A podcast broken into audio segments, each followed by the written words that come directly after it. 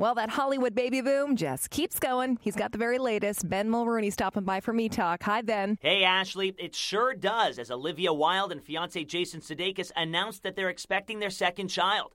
Olivia announced the exciting news by posting a photo of her posing with their two year old son, Otis Alexander, complete with the caption, Matching baby bumps. Congratulations to the happy couple. Next to more baby news, Megan Fox, who confirmed her pregnancy with estranged husband Brian Austin Green, seems to be changing her mind about proceeding with their pending divorce.